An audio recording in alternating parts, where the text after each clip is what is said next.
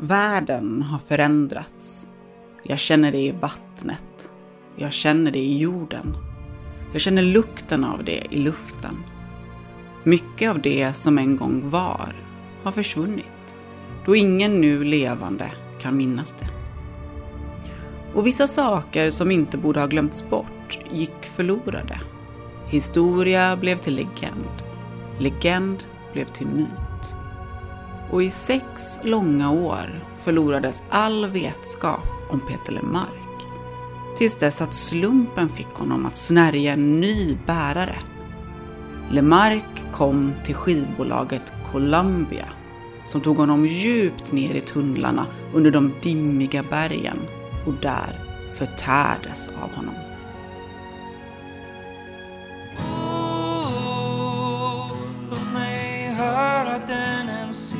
Gång. Spela hennes älsklingspodd med Peter LePaul Oh, låt mig höra den en sista gång. Spela hennes älsklingspodd med Peter LePaul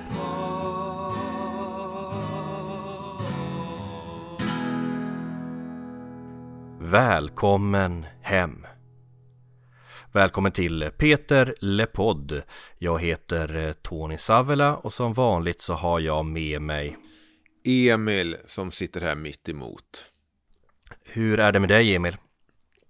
Det är helt okej. Jag har någon sorts post flytta trötthet. Som gör att jag är väldigt, väldigt, väldigt seg. Det är inte så konstigt efter förra veckans eh, avsnitt det där då vi gjorde den här intervjun med Plura så hörde man ju lite grann om din eh, din flytt som var på gång och nu i helgen då så eh, hjälpte jag dig att flytta och eh, någonstans där genom halva möblemanget så eh, gick ju hissen sönder så att eh, det är väl två slitna lepoddare just nu. Ja, ja, ja, precis. Två personer försöker bära upp världens tyngsta och största soffa. Med en hiss som står trasig. Ja. En sorts ödesironi. Det är de svårigheterna som man inte får höra talas om i Peter Lemarks eh, texter. Han har ju ännu inte nämnt någon flytt Nej. i någon låt. Men det kanske kommer. Ja. Vi flyttade från tvåan. Ja. Ehm, det här är alltså då en podcast som handlar om Peter Lemarks skivor och hans karriär. Och efter några avsnitt här då, då vi har eh, gjort några intervjuer Eh, som har kretsat kring perioden då som kallades för Peters tysta år. De som inleddes kan man väl säga 98 efter Niovägarsbro så är vi nu framme vid läget då vi ska prata om skivan som kom 2003, det som håller oss vid liv. Man kan väl kalla det nästan för en comeback-skiva eh, eftersom att det var eh, Peters återkomst till skivsläppandet efter fem tysta år. Efter de här två senaste avsnitten vi gjorde, de här två intervjuerna med Anna-Lotta Larsson och Plura Eh, dels om skivan Just vid den här tiden som Peter skrev till Anna-Lotta och dels om skivan Limbo som Peter producerade åt Plura, åt Eldkvarn. Mm. Så eh, har jag funderat på om de avsnitten på något sätt kan ha förberett denna skiva. Mm. Förstår du vad jag menar? Ja, intressant. Och jag tror jag har hittat någonting. Ja. Om vi börjar med eh, den här skivan då, det som håller oss vid liv. Den spelades ju in, eh, i alla fall släpptes 2003. Och vilken studio, Emil, var det som eh, Peter Lemark spelade in denna skiva på? Kan det ha varit Atlantis? Nej, det var Nordhansen Studio. För att det här var ju efter att han hade då lämnat MMV och istället gått över till skivbolaget Sony. Men han spelade in den på Nordhansen Studio och varför är Nordhansen ett välbekant namn? För att Nord producerade Anna-Lotta skiva. Ja, tillsammans med sin kollega Martin Hansen. Ja, du har två där. Ja. Precis, och, och eh, Martin Hansen har ju då varit med och producerat den här skivan tillsammans med Peter och Peters son Mark Asplén. Och den är alltså inspelad i då den studio som drivs av de människorna som då var med och eh, eh, producerade och tog fram Anna-Lottas skiva. Mm. Och så började jag fundera på det här med, med hur Peter hade producerat Limbo och vad som kan ha fötts ur det. Ja. Och eh, eh, när jag tänker på det så Limbo kanske var en förövning för Peter inför det som håller oss vid liv. Och jag började fundera och, och jämföra eh, den här med Limbo.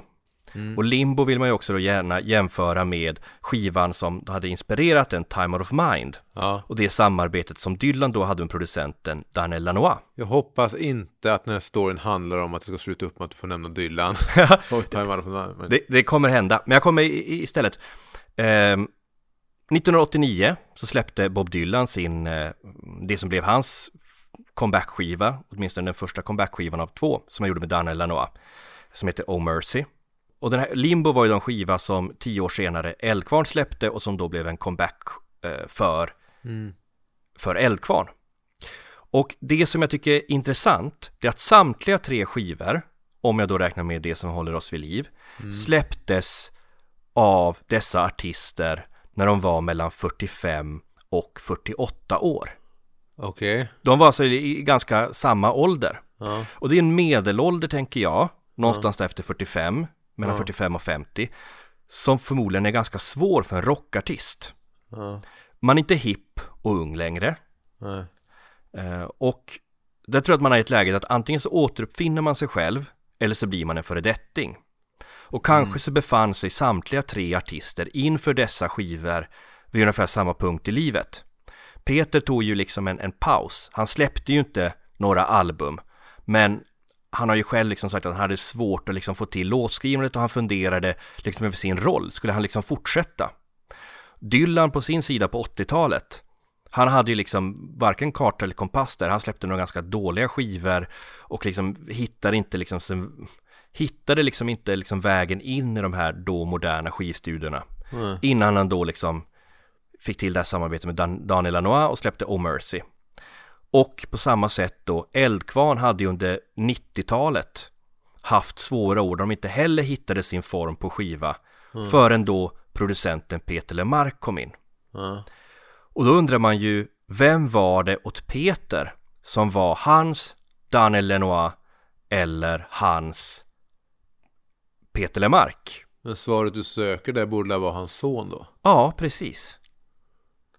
Ja. För så är det ju att, att det var, om jag förstått rätt så en av de tre producenterna som står på den här skivan är ju då Mark Asplén som då är Peters son. Och som lockade Peter ut till någon kreativitet om jag förstått det, tog han på spelningar och, och, och var med liksom som någon sorts kreativt bollplank på den här skivan. Mm. Eh, Och några av de besluten då som, som Mark låg bakom om vet jag att vi kommer prata om här. Eh, vad tycker du, finns det någonting där? Är det något intressant? Ja, om jag ska hänga med i dina försök till röda trådar och så här. Så du säger är att vid den åldern när man står i ett vägskäl i att blekna bort som artist eller eh, hitta en, någon ny energi att då eh, på nytt föda sin karriär Ja, så kan man behöva någon sorts ledsagare. Alltså någon stark producent eller så. Det, det tror jag precis vad det är. Och jag tror att i samtliga de här tre fallen, Oh Mercy, Limbo och Det som håller oss vid liv, Ja. så handlar det om artister som kanske kände de försökte ta sig ifrån det lite konstlade. De försökte ta sig ifrån det väldigt producerade till att hitta någonting som kändes liksom mer mer jordigt. Förstår du vad jag menar? Mm. Ja. Det finns väl någonting där, men hur gammal var då Dylan när han gjorde Oh Mercy? Han var också vid den åldern. Han var 47 tror jag. Så att han var mellan 45 och 48 i alla fall. Nu har jag glömt bort exakta åldern här. Ja. Som Dylan-fan tror jag inte riktigt man behöver känna till den exakta åldern. From Mercy.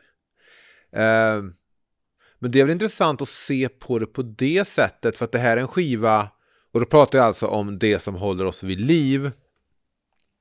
Det är en skiva som jag har valt bort ofta när jag står i valet och kvalet mellan Lemark-skivor att sätta på.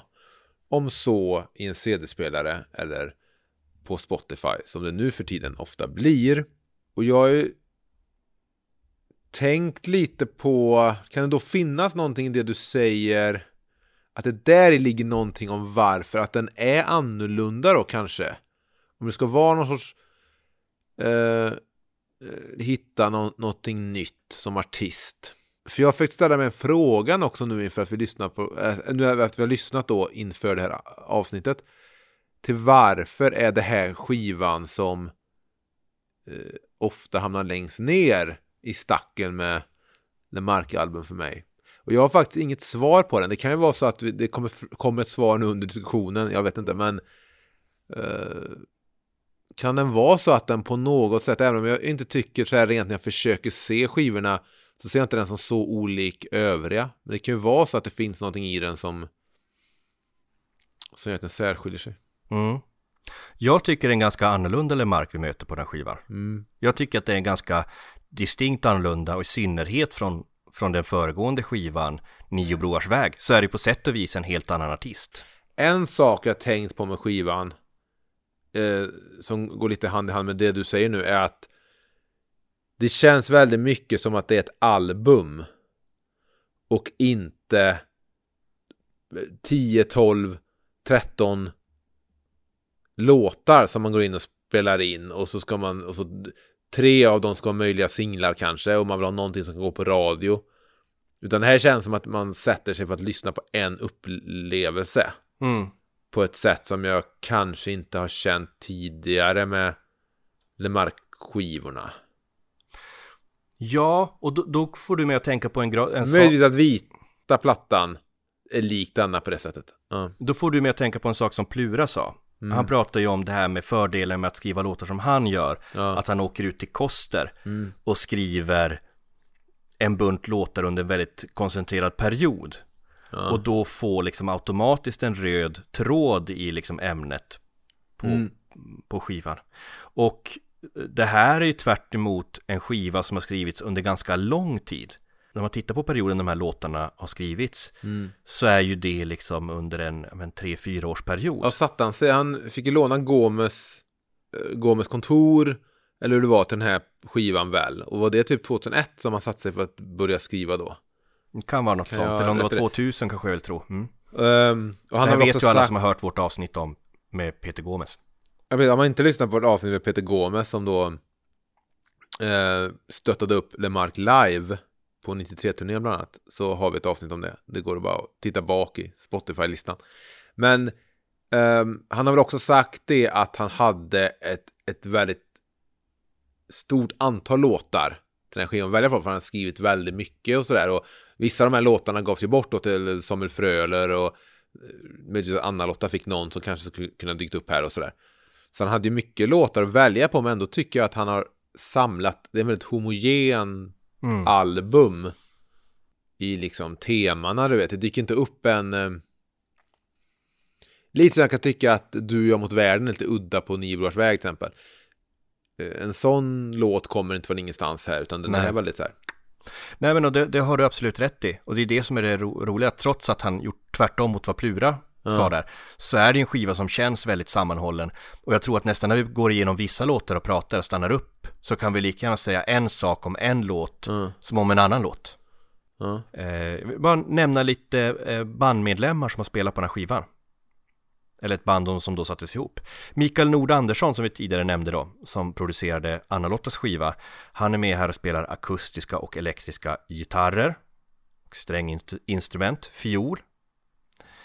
Eh, och eh, sen har vi Stefan Forkelid som är tillbaka här på klaviatur. Vi har eh, Christer Jansson på trummor, Jesper Nordenström också på klaviaturinstrument och slagverk. Sen på, som basist, elbas, kontrabas och saxofon och basmunspel så har vi Backa Hans Eriksson. Mm. Vad är mest intressant med Backa Hans Eriksson? Eh, Hans roliga förnamn, Backa. Det är att han är född i Kalix. Ja, det borde jag ju satt. Ja. Så eh, från en Kalixbo till en annan, tack Backa Hans för att, du var, för att du var med och satte din touch på den här skivan. Övrig då Wikipedia-info då är ju att eh, den här skivan då som sagt gavs ut av eh, eh, Sony Colombia till och med står det här.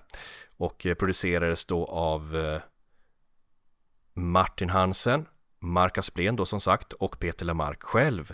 Och det är väl den första producent-cred Peter har tagit va, sen, ja när då, Cirkus Cirkus? Har han producent tror jag? Eller, och det var, han- det var han och Orup tillsammans då? Precis, jag tror att han har producent-cred på den, men han har inte haft någon producent-cred på sina tidigare skivor va?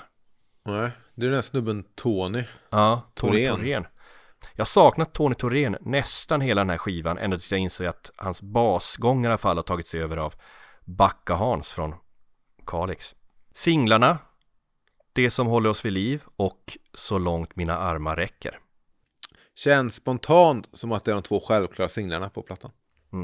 Innan vi går in och börjar prata om de enstaka låtarna hade det varit lite intressant att gå igenom de här eh, reglerna som Peter Lemark satte upp inför inspelningen för den här skivan. Ja, han skapar ju sig ett dogma då. Vad kallas det? Trollhätte-dogmat eller något sånt där. Eh, för den här skivan. Jag gör som så Emil att eh, jag läser upp dessa regler då Ja. som Peter satte upp och så tänker jag så här. Du får nu Mm. se här om vi också följer de här reglerna i vår enkla poddinspelning. Just den här podden är... Just den här podden vi gör här idag så ser vi till vilken grad vi har lyckats följa Peter Lemarks egna regler. Okej? Spela in live. Förklaringen står här. En sessiontagning måste funka som den är för att godkännas. Lappningar blir tekniskt svåra att genomföra. Ja, lite så är det ju. Vi sitter ju live och spelar in och... Vi, vi klipper ju den sådär men eh, vi spelar in live i alla fall. Jo, jo, men man klipper ju lite i en låt också där. Vart ska det börja, vart ska det sluta? Ja. Det finns, jag kan säga att han har ju redan brutit mot den här regeln. Det finns en låt på den här skivan som det faktiskt har förekommit lappningar. Vet du vilken det är? Nej. Sången på Så långt mina armar räcker. Så finns det några tillfällen när du gått in och fuskat och, och lappat om lite Är det någonting du hör? Jag har inte hört det. Nej, för det är intressant nu när de här Guitar Hero Rockband-spelen kom. Och då... Det här är alltså fick- ett tv-spel till Playstation där folk liksom spelar en sån här plastgitarr Ja, man hade till. plastinstrument och spelade man riktiga låtar då från riktiga artister. Och då lyckades folk rippa de här låtarna och då få ut dem i som så här uppdelade i flera kanaler så man kunde få sången för sig och sådär. Ehm, och då eh, dök det upp, finns väl på YouTube massa sådana exempel då, där folk har lagt upp de här eh, sångspåren. Så lyssnar man på dem bara hör sången så hör man väldigt tydligt ibland att det är flera tagningar ihopklippta. Och det är många ställen där det är, här, det är omöjligt att sjunga så tight som man gör där. Eller du vet, man hör liksom nästan klippet i, i, du vet, i tejpen och sådär. Bland annat på Pearl Jams Live vet jag att man ibland kan höra liksom att det är ihopsatt av flera tagningar. Sen finns det en annan regel här. Nästa regel är utgå från rummet och hur det låter där.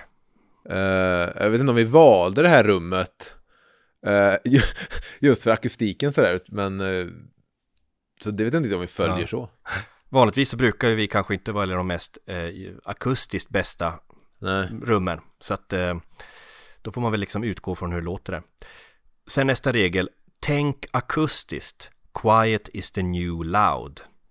Jag, jag saknar ju puffskydd idag. Mm. Så jag försöker ju vara mer akustisk och lugn än vad jag kanske brukar vara när jag mer gläfsar på. Kan du tycka att det är något som stämmer för skivan också? Mm, men jag tror det kan vara lite det som gör att jag tycker att den här skivan är väldigt snäll i soundet. Den är väldigt len och behaglig och när jag hör när jag hör de här punkterna på den här äh, det dogmat du läser upp så förväntar jag mig nästan någonting som blir mer garageigt och rivigt. Och då menar jag garageigt med liksom Peter Marks mått mätt.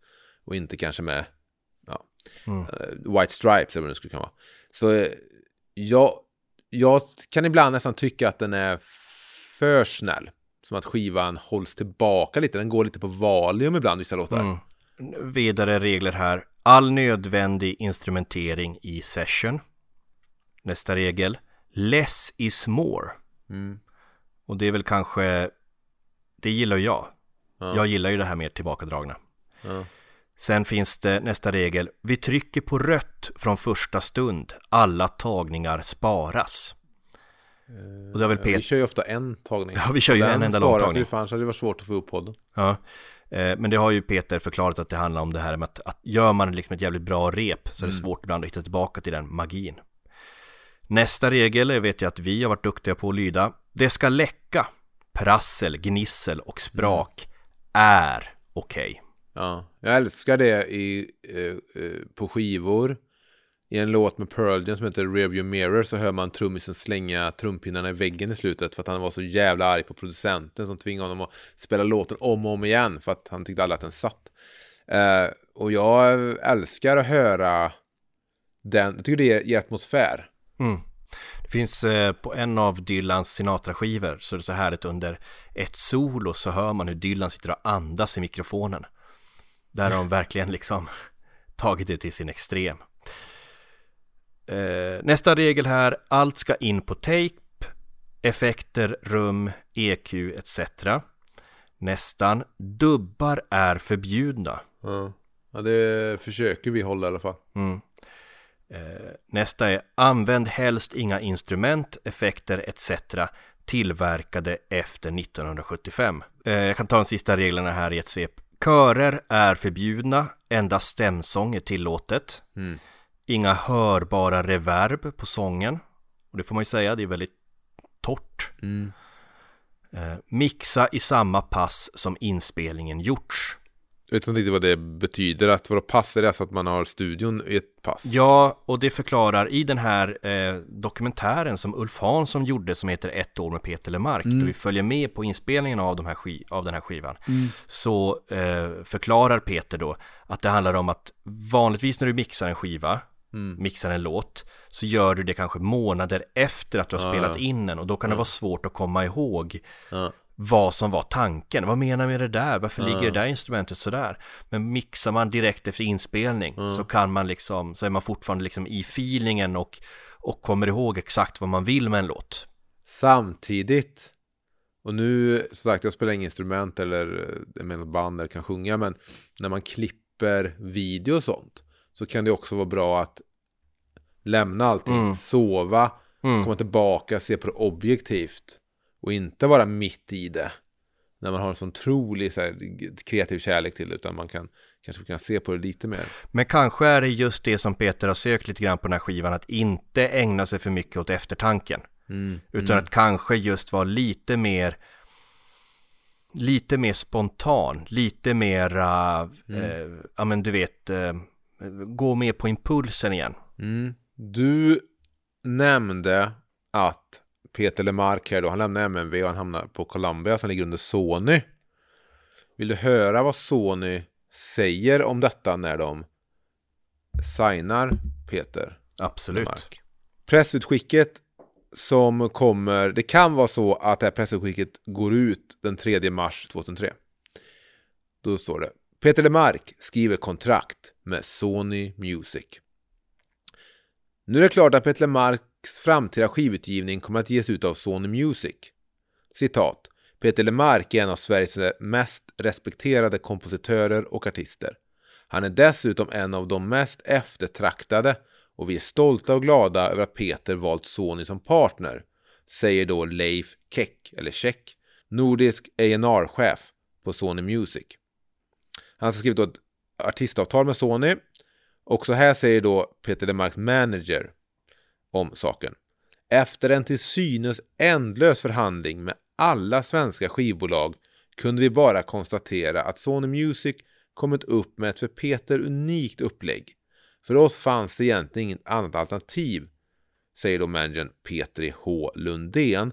Det intressanta här dock är att de inte säger någonting om eh, vad det här upplägget innebär. Men kan det vara så att han kanske får äga sina masters och sådär kanske? Så kan det ju vara. Och sen säger Peter Mark också då att studion är bokad ifrån mitten av april. Det är något jag ser fram emot med en brinnande, otålig lust. Jag har väldigt många låtar jag vill spela in. Det känns som en hel evighet sedan min förra platta släpptes. Äntligen! Mm. Och så kände nog många också fans av Peter Mark. Ja. Eftersom det då tagit, som du sa, det sex år. Mm. Det finns ju väldigt mycket man kan säga om den här skivan och dess tillkomst. Men vi kanske ska hugga tag i låtarna. För att på något sätt upptäcka vad skivan är. Ja, den inleds ju då med låten Från ett fönsterlöst rum. En låt som hette Vägen ut. Men Peter tyckte att den titeln lät torftig och letade då fram en titel i den här permen han har med titlar och, och sådär. Och det, vad säger du om den här låten som inledning? För han säger ju i sin bok att den var från början inte, kanske inte ens tänkt att vara med. Eh, men så var det då hans son Mark som sa att den här låten ska inleda plattan, pappa. Ja, och det tycker jag är ett ganska spännande val. Och redan här ser vi vilken sorts skiva Peter Lemark skulle göra. Att... Eh, Det är ingen publikfriande. Nej, men inte nödvändigtvis, nej. Det är inte liksom, det är inte Ringer mina klockor från förra skivan som Nej. liksom gav en upptempo skjuts in. Nej. Utan det är en, för det första en ganska lång låt. En av skivans längsta låtar på över fem minuter. Mm. Och eh, låten tonas in. Vilket jag verkligen gillar. Jag gillar när det känns som att den här, när den här skivan börjar så blir jag alltid lite sådär, du, har jag slagit igång den eller inte? För att det, det är nästan som att den, den börjar verkligen i absolut tystnad. Ja. Och sen smyger sig liksom musiken in och Ja. höjs och Peters röst kommer in. Så att det känns som att när man liksom slår igång den här skivan att någon bara vrider upp volymen på vad som har försiggått i Peter Lemarks studio och att han har suttit där med en orgel och sjungit i liksom fem år. Så att, att vi liksom, Ja, du ja. vet, att, att det här är liksom försiggått eller det här är det här är en skiva som handlar om en diskussion och tankar som har liksom skett i fem år och nu så får vi liksom som, får vi lyssnare liksom komma in media res Ja. få liksom du vet komma in i den det är som du säger, det är liksom ingen publikfriande låt. Eh, det är en låt som vågar sakta ner tempot Ja. och som vågar, Vågar sakta ner tempo, du menar att vågar starta i lågt tempo? Ja, våga starta Alltså. i lågt tempo. Eh, men en låt, som, en, en, låt som vågar ta det lugnt och liksom Mm. drift, den driftar ju liksom ut i någon sorts så här nästan dronigt ljudlandskap. Mm. Och det, eh, det tycker jag är, är rätt, en rätt fräck start. Och jag tycker också att det här är en väldigt stark och bra låt. Jag tycker såklart om att de vågar att starta långsamt och lugnt. Eh, Möjligtvis lite lång då kanske. Men det, det enda jag känner är att refrängen som går, vägen ut leder inåt igen. Vägen ut leder inåt min vän. Och detta måste få ett slut, så kom följ med vägen ut. Är någonting som nog är väldigt, väldigt, väldigt bra att höra när man är mitt inne kanske i ett Mm. fönsterlöst rum i en depression. Men det är någonting som är när lite banalt självklart när man inte befinner sig i en depression. Att det är självklart att vägen ut handlar om att eh, lösa någonting inom sig. Ja, precis. Det är någonting som är väldigt lätt att inse. Ja, när man oss- nykter tittar på liksom... Precis, men när man är mitt inne i det Mm. så, så kan jag förstå att det är väldigt lätt att fly sina demoner. Att försöka fly sina demoner Mm. och dra någon annanstans. Men liksom upptäcka att man har dem hack i häl. Jag tror jag drog det här citatet någon gång i, i podden. Som om man jämför sjukdomen depression med sjukdomen alkoholism. Att, Mm.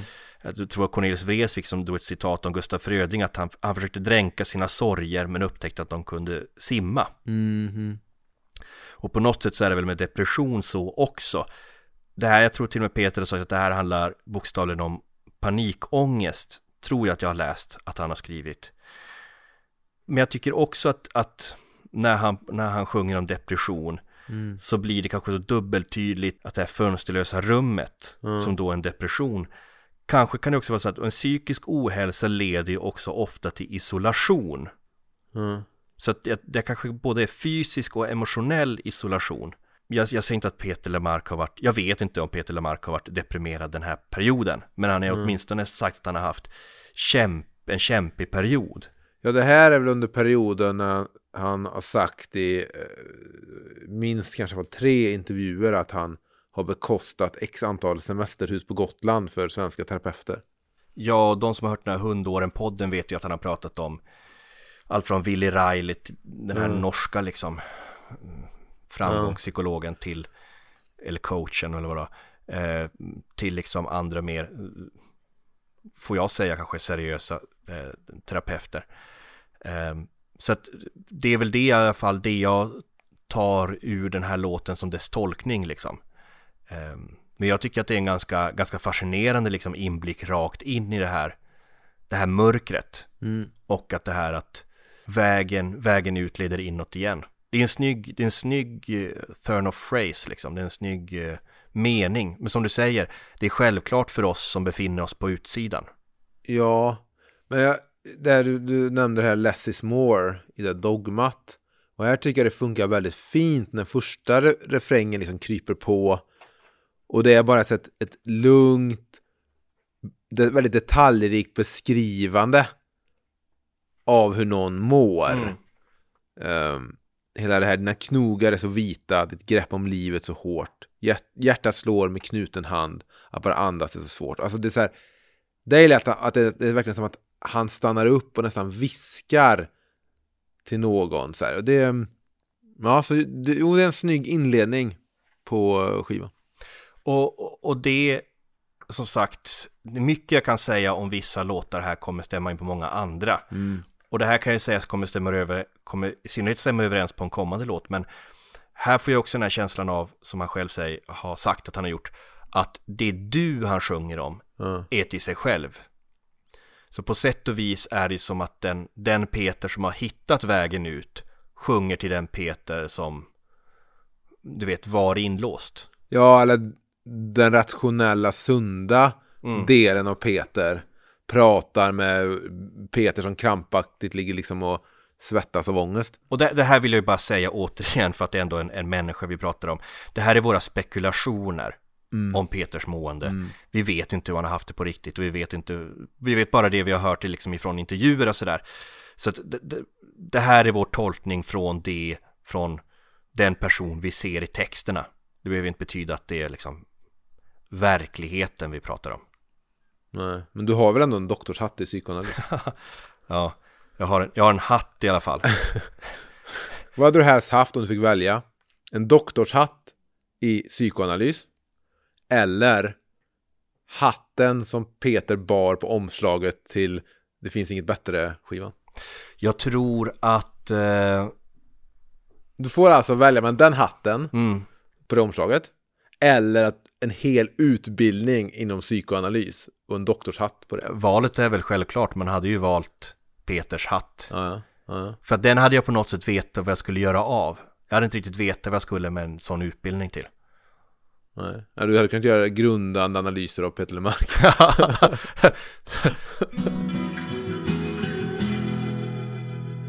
Låt nummer två på den här skivan är en av singlarna då.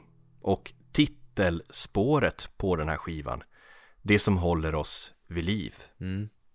En upptempolåt som eh, Peter själv säger att den handlar om att hålla drömmarna och den eviga längtan vid liv, att inte bli bitter. Mm. Det är väl en ganska koncis beskrivning av låten. Vad säger du Emil?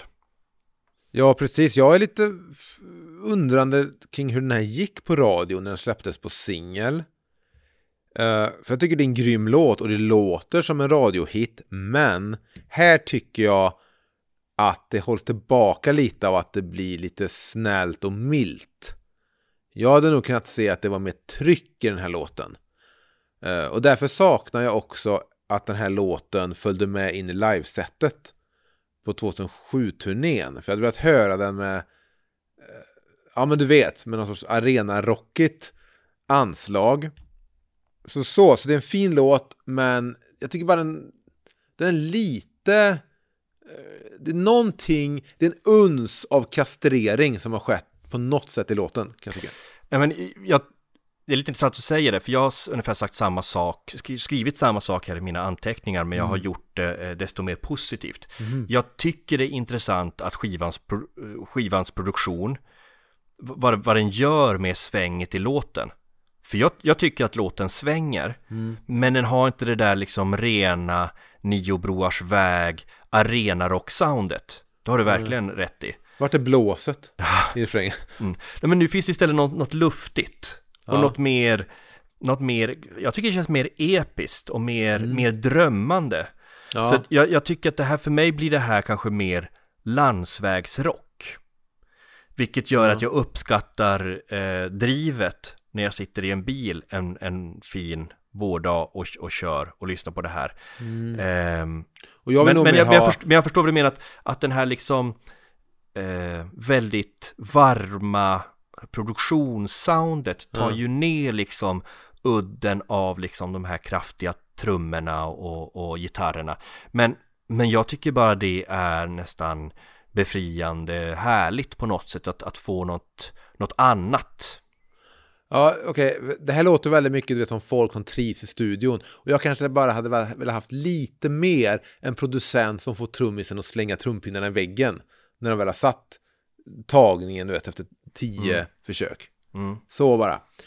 Och en sak som är lite kopplat till den här låten som jag har tänkt på sen vi startade den här podden. Så jag kan ju ta det nu då. eh, är att jag har tänkt lite på det här med att eh, om Peter Lemark skulle spela live igen. Efter att ha då sagt ett par gånger att han har gjort sin sista spelning. Så jag tänkte på, okej, men hur, hur avväpnar man alla Mats Olssons, alla de som man kan vara rädd för kan ha kritik med detta? Mm. Och då har jag svaret som finns i den här låten. Jag hade döpt turnén, alternativt i alla fall rubriken i pressutskicket som går ut, till Folk säger så mycket.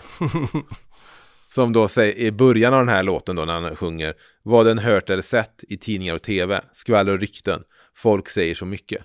Hade han kallat den så här, folk säger så mycket turnén 2023 eller vad det nu skulle vara. Så Då skulle ingen un- någonsin kunna liksom eh, lägga fram någon kritik Ja. mot den. Ja, fortsättningen av den versen är ju då Folk säger så mycket Tro inte ett enda ord Det är bluff, det är båg, det är lögn Vad alla andra än tycker Mm.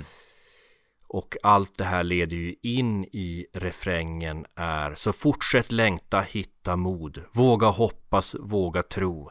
Tro på drömmar, ta ett kliv. Vält den värld du lever i. Och var en galning, var naiv. Det är det som håller oss vid liv. Det är ett väldigt fint användande av konsonanter i den här refrängen.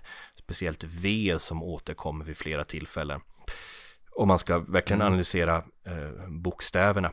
Nej men eh, jag tycker också att det, jag tycker det finns någonting härligt även här i refrängens liksom uppmaning.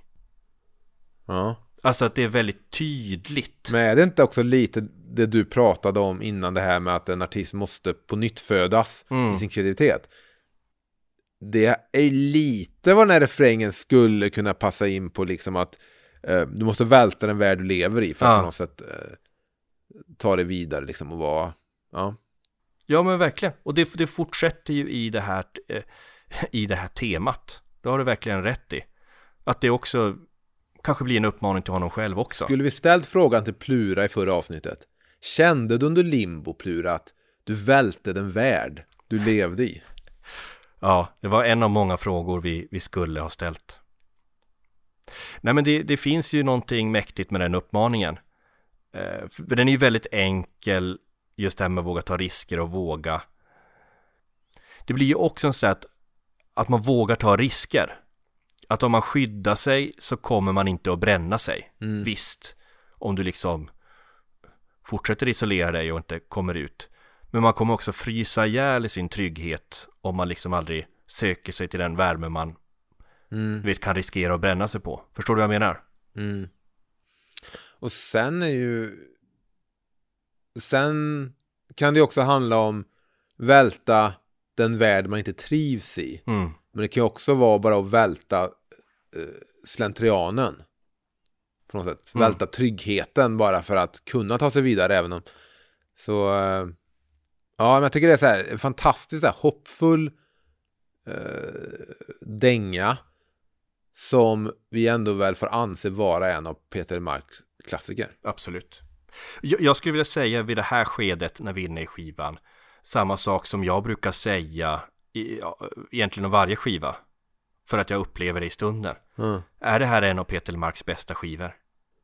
Jag, jag tycker nästan det. Jag, jag, Så hade det inte hamnat underst i min stack med Lemark-album.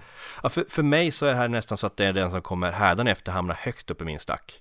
Ja. För jag tycker att den här skivan är... Känns som att du välter vår värld som vi lever i nu Tom. ja, ja, det... Men ja, jag, jag, jag, är, respekterar. jag, är en, jag är en galning, jag är naiv. Det kan ju säkert också varit så många som, som kom, kom in i någon sorts Peter Lemark-värld med den här skivan. Mm. För om då det varit tyst från honom i sex år så var nog det här många, mångas första möten med Peter Lemark. Man kanske hörde den här låten när man satt i bilen på väg till jobbet eller något sånt där och bara Det är den första skiva jag minns att Peter Lemark släppte. Mm. Men det är Eftersom- samma här, det första jag minns jag var, jag var med eh, lite sådär när den kom och jag pratade med min bror nu påska så han pratade om Jo man minns ju intervjuerna från den tiden och du vet, man läste Expressen du vet när han, och sådär Så man var vid medvetande här Jag vet att min pappas sambo lyssnade på Peter Lemark och att eh, hon köpte den här skivan, kommer jag ihåg, för den låg i bilen. Så att jag måste ha hört den då, men jag minns inte det. Men jag minns liksom omslaget väldigt tydligt. Den här väldigt snygga minns, också, grafiska stilen. jag minns också omslaget väldigt tydligt men ska jag säga någonting lite smutsigt Mm. Den version som fanns hemma hos oss var bränd Nähä, från Trollhättans bibliotek nu, tar, nu får ju du ta och swisha Peter Lemark. Det var inte, jag, jag, tänker inte, jag tänker inte sälja ut någon. Eh, men det var, ingen i, det var ingen i min familj som stod bakom det här. Mm. Men någon fick skivan bränd. Vem ger bort en, en bränd skiva? Ja. Det är ju bisarrt. Hur som helst, så, den, så jag har inte haft den där guldlysten på omslaget. Jag har haft liksom ett utskrivet och så har det varit kvar någon så här, vet, lapp där det står Trollhättans bibliotek på. Sen köpte min mamma ändå eh, hans box. Mm. Och, så nu finns den ju Mm. i en snygg digipack hemma. Men det fanns Och jag en, menar, skulle den funnits på vinyl skulle den även funnits här i, hos mig i Göteborg. Så. ja. Den tredje låten på den här skivan då är Detta blir min död. Som Peter själv tycker är lite fyndig då.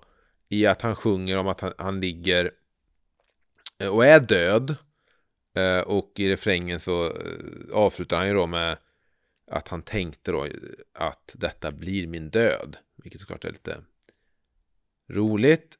Jag har skrivit här att jag klarar inte av tramporgeln. Jaha. Varför inte? Jag har tänkt på detta också. För jag minns, och nu har inte jag koll på alla olika orglar som finns. Men jag minns, alltså till och med när man står i publikhavet och ser uh, Neil Young röra sig bort mot sin orgel för att spela typ Mother Earth. Så jag är lite så här, vänd om Neil.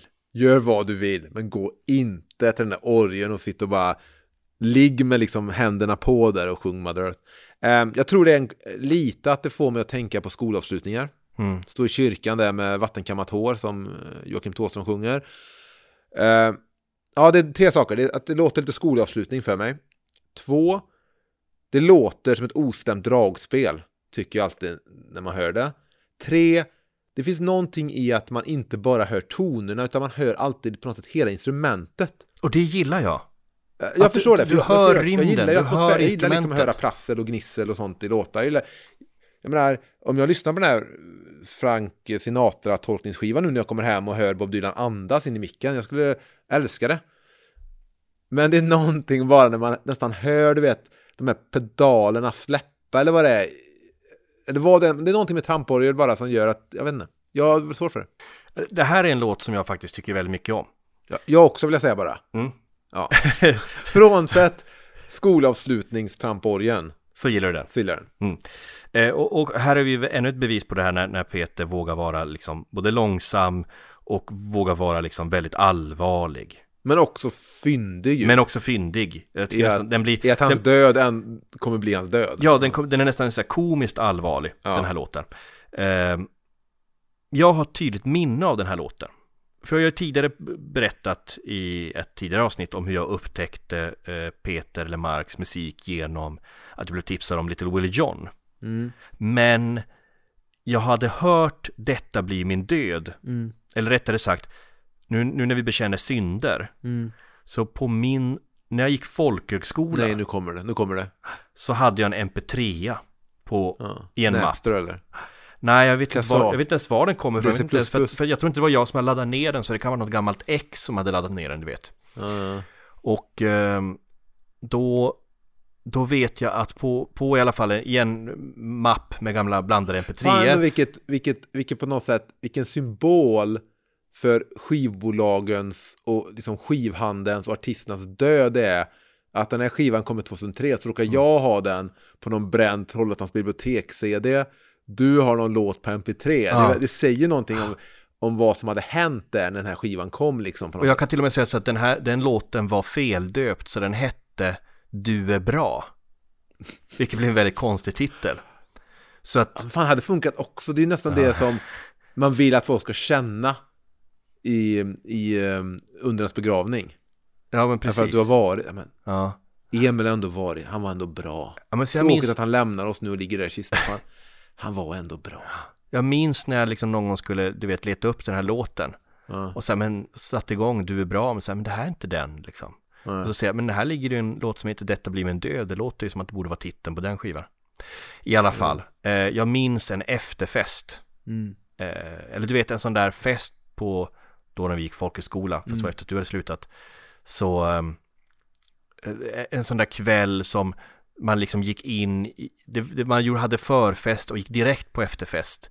Bara ett liksom långsamt, håglöst supande Mm. då vi av någon anledning slog på Detta blir min död på repeat Mm. samtidigt som en, en eh, kompis, en tjej eh, började du vet hämtade en sån stor bal med, med toapapper du vet en sån offentlig toalettbal en sån stor Ja, och började virra in mig toalettpapper och liksom Ja. gick långsamt runt Mumie. omkring. Ja, ungefär som att jag blev en mumie och sjöng, eh, den här, sjöng med den här låten samtidigt som hon virade in mig. Det är mitt bestående minne av Peter Lemarks Detta blir min död. Slutar upp som en boll. I slutändan så var det någonting liknande. Jag har fortfarande bilder kvar från det här tillfället. Vad tycker du om den avslutande lilla versen på den här låten som fungerar lite som, jag har skrivit här, en Twilight Song-knorr. Mm. Det börjar med en låt som är lite fyndig i att, ah, där ligger man i kistan och tänker på sin egen död sådär. Till att han sjunger då i slutet då. Här kunde ju historien ha slutat. På en kyrkogård vid en bortglömd grav. Men detta är en grav där ingen vilar. Här ligger den jag en gång var. Och då förstår jag varför den här låten passar på den här skivan. För det handlar ju om det själsliga. Och liksom Såklart. som är. Medan jag först sett det som en liten fyndig låt om en kroppslig död som jag säger, ah, nu är han lustig här. Jag har gjort exakt samma, jag har gjort exakt samma analys. Eh, Att, att jag trodde liksom först att det här var en systerlåt till Det som håller oss vid liv.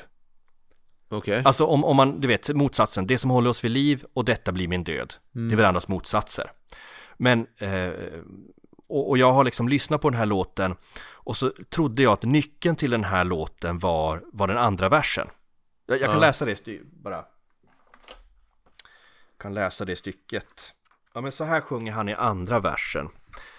Jag frös och kände tårarna komma, men jag grät bara för all den tid som gått. Att varje timma var sekund är räknad var någonting som jag aldrig förstått. Jag vandrar genom alla år som varit i en labyrint av självförakt. En skugga i en spegel kom emot mig, en kontur som inte kunde ses exakt. Och eh, det som eh, jag har läst i den versen Mm. eh, var att det var resultatet av att först när det är för sent inse att man slösat bort sitt liv.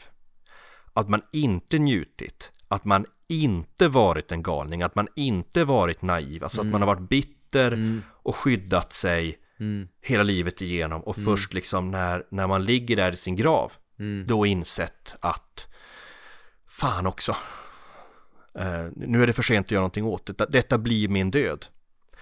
Det är Ja. liksom det jag har trott om, om Ja. den här låten och tänkt. Men precis som du sa så upptäckte jag den här sista versen och tänkte till. Och, och precis som du så ser jag en twist där. Ja. Men vänta lite grann, den här begravningen var en metafor. ja, det är en begravning av ett, av ett jag som man lämnar. Ja men exakt, det var inte en, en begravning av en, av en kropp utan av en Mm. själ. Här ligger jag, här ligger den jag en gång var. Och då tänker jag, då är det här en systersång, inte till det som håller oss vid liv, Mm. utan en systersång till Fönsterlöst rum. Ja, Nu, nu, nu tror Han jag inte... lämnar det fönsterlösa rummet här. Ja, Eller har lämnat. så att, så att nu tror jag inte att låten handlar om att dö, utan nu handlar den om att födas på nytt. Ja, det, så tolkar jag det också. Men du har aldrig sett någon koppling till Vaggsång klockan fyra? Nej, det har jag inte. Nu när du säger det så. Mm. När de lägger ner mig. Ja, jag har alltid sett det som båda låtarna handlar om vad är det man tänker på, eh, liksom vilket ögonblick är det man håller kvar Mm. när man, när man dör? Vad är det man, om man hade haft möjligheten, vad är det man tänker på? Är det att man har legat i gräset med en älskande? Eller är det som här, något, något kanske större grubblande kring liksom? Så jag har alltid sett att de båda liksom utspelar sig i kistan. Det är jätteintressant. Jag kommer hugga tag i det här när vi pratar om nästa låt sen också. Jag, jag tycker också bara, bara nämna att begravningslåtar Mm. eller låtar som handlar om någon som sjunger från andra sidan graven är ju lite av en genre. Pearl Jam har en låt som heter Other Side. Som väl kan tolkas in så. Eh, så eh, ja, men jag vet inte, jag, jag är inte kunnig nog inom det för att det ska vara en genre. Jag, jag vet inte riktigt om jag är kunnig heller, men jag vet att det finns en amerikansk folksång som The Band och Johnny Cash sjöng in som heter Long Black Veil. Ja, Som ja. är lite av en murder ballad men, men Ja. som i alla fall handlar om Som sjungs av en, av en man från andra sidan graven Och sen har Kjell Höglund gjort en ganska snarlik låt om, Som heter Min egen begravning Snarlik i Ja. det här att, att, en, att en människa recit, Ja, återberättar sin egen begravning Ja. Men den är lite mer, vad ska jag säga Putslustig Ja. än, än Detta blir min död Vad tycker du om det han nämner här i första versen att prästen sa han inte känt mig personligen. Sen ljög han om allt gott jag hade gjort. Vad tycker du rent generellt om att man är på begravningar och prästen står och pratar om någons liv, en person de aldrig har träffat? Jag har alltid tyckt att det varit så otroligt eh, ja, banalt. Jag pratade med en människa, en kollega häromdagen som skulle på en begravning där prästen inte kände den som, som begravdes. Och den personen hade blandade känslor om just det. Jag kan tycka olika. Jag kan tänka mig att en, en, eh, en präst, om man, som kallas för själasörjare ibland, på något sätt är en professionell människa. s- Som jag tror säkert kan prata med efterlevande och skapa sig en bild av personen. Och på något sätt kanske mer vara en person som håller en i handen genom själva ceremonin. Men, men visst kan det också bli, jag menar professionellt kan ju också bli fel i det här liksom, Ja. tillfället om det bara är att man, man levererar återigen. Jag tycker det känns som att lyssna på något sportreferat. Ja, Och här när min morfar gick bort och då hade de haft något snack då med min moster och min mamma då. Sen ska man utifrån det då bygga upp en bild och presentera för närstående av en person man... Mm. Jag säger inte att man inte kan träffa rätt i den beskrivningen. Mm. Men för mig känns den delen helt innehållslös. Låt...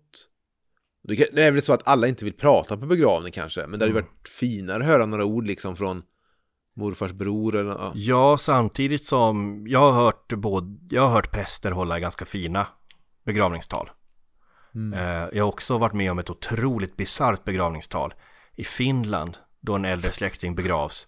Och innan själva begravningen så, så höll en präst, och det är liksom en vanlig eh, gudstjänst som sen gick över i liksom den här eh, äldre släktingens beg- begravning.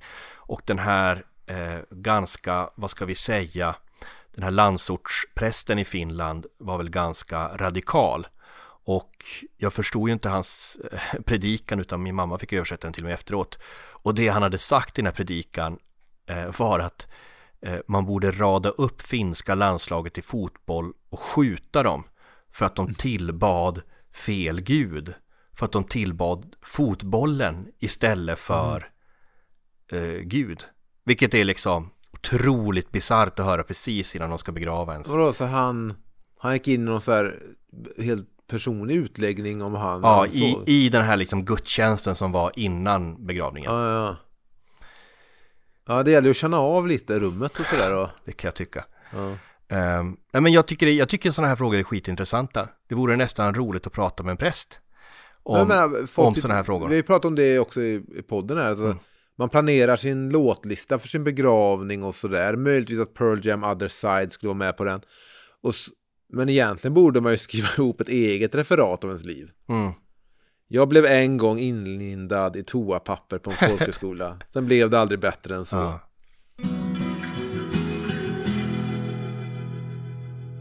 Ja du Tony, enbart efter tre låtar tror jag så kom vi redan upp i en timmes eh, snack eh, om den här plattan. Och då är det väl en god idé kanske att vi stannar här och eh, tar vid nästa vecka och fortsätter ta oss igenom den här plattan. Det är så det blir ibland när man har roligt.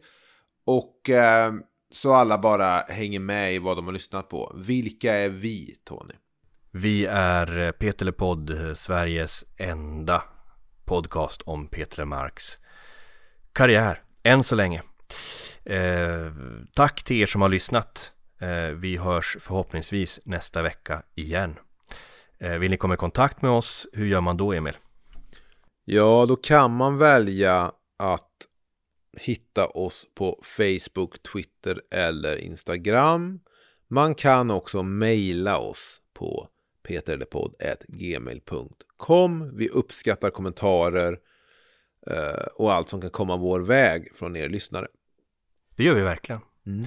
Och eh, då ska vi också passa på att nämna att vår intro och outro-musik, vem har gjort den Emil?